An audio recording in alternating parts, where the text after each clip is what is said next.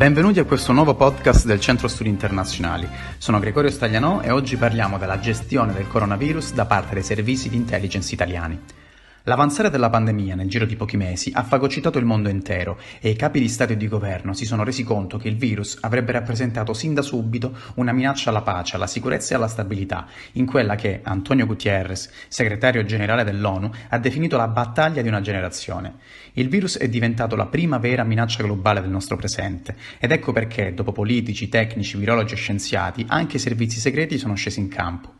Già un anno fa, nel gennaio del 2019, un rapporto dell'intelligence americana ammoniva gli Stati Uniti e il mondo sulle possibili conseguenze economiche e sociali di una potenziale pandemia su larga scala, che avrebbe coinvolto tutta la comunità internazionale. Questo avvertimento è rimasto però sostanzialmente inascoltato. Ma perché? È tipico dei cosiddetti strategic warnings, cioè degli avvisi, in questo caso documenti a lungo raggio, che spesso non legge nessuno, perché politici e addetti ai lavori sono alle prese con emergenze di breve periodo. In un mondo che procede a ritmi spaventosamente veloci, che viene destrutturato e muta profondamente, il loro ruolo passa spesso in secondo piano.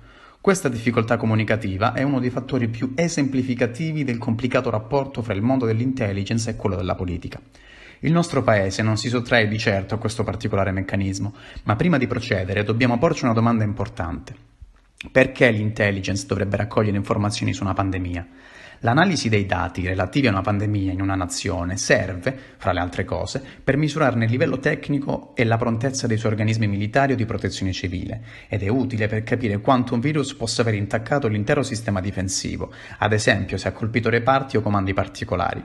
I servizi segreti, oltre a monitorare il contagio giornalmente, hanno per esempio recentemente alzato la guardia anche per proteggere le reti da possibili attacchi informatici, come è avvenuto in Inghilterra, dove il National Cyber Security Center ha reso noto che una serie di attacchi hacker erano avvenuti intorno alla metà di marzo, approfittando della paura da contagio da Covid-19. Ma torniamo all'Italia.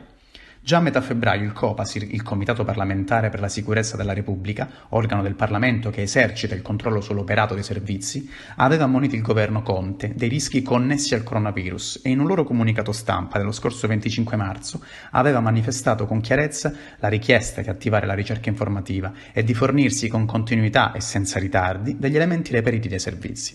In sostanza il Copasir ha richiamato il capo del governo all'esercizio concreto di massimo responsabile di tutto il sistema di intelligence italiano.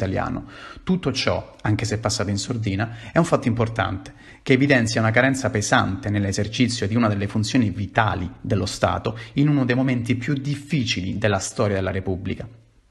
Pare infatti che il CISR, il Comitato Interministeriale per la Sicurezza della Repubblica, organo deputato a fornire l'indirizzo politico ai servizi segreti, non sia mai stato convocato da quando, il 31 gennaio scorso, il governo ha dichiarato lo stato di emergenza.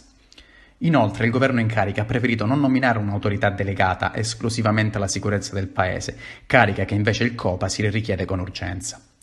A fine marzo, invece, dagli organi dell'intelligence è arrivato un vero e proprio avvertimento al governo sul potenziale pericolo di rivolte e ribellioni, soprattutto nel sud Italia, dove l'economia sommersa e la capillare presenza della criminalità organizzata avrebbero potuto rappresentare due dei principali fattori di rischio.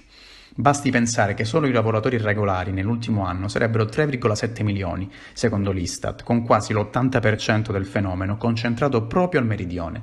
Sono numeri che danno una chiara idea della dimensione del lavoro sommerso, sul quale si regge una cospicua fetta dell'economia italiana.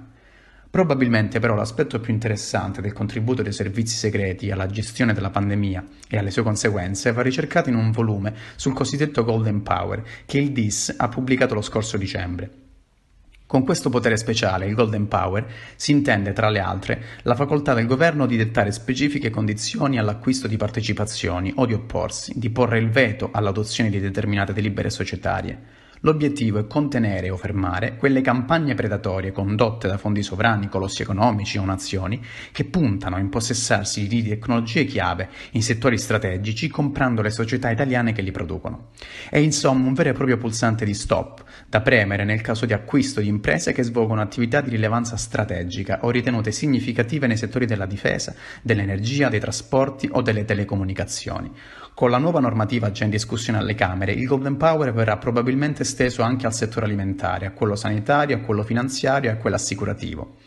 Esercitare questa tipologia di potere però richiede la presenza di una minaccia grave alla sicurezza e al funzionamento delle reti nazionali, perché significherebbe altrimenti alterare i meccanismi su cui si fonda il libero mercato. Ma che ruolo hanno i servizi di intelligence in tutto questo?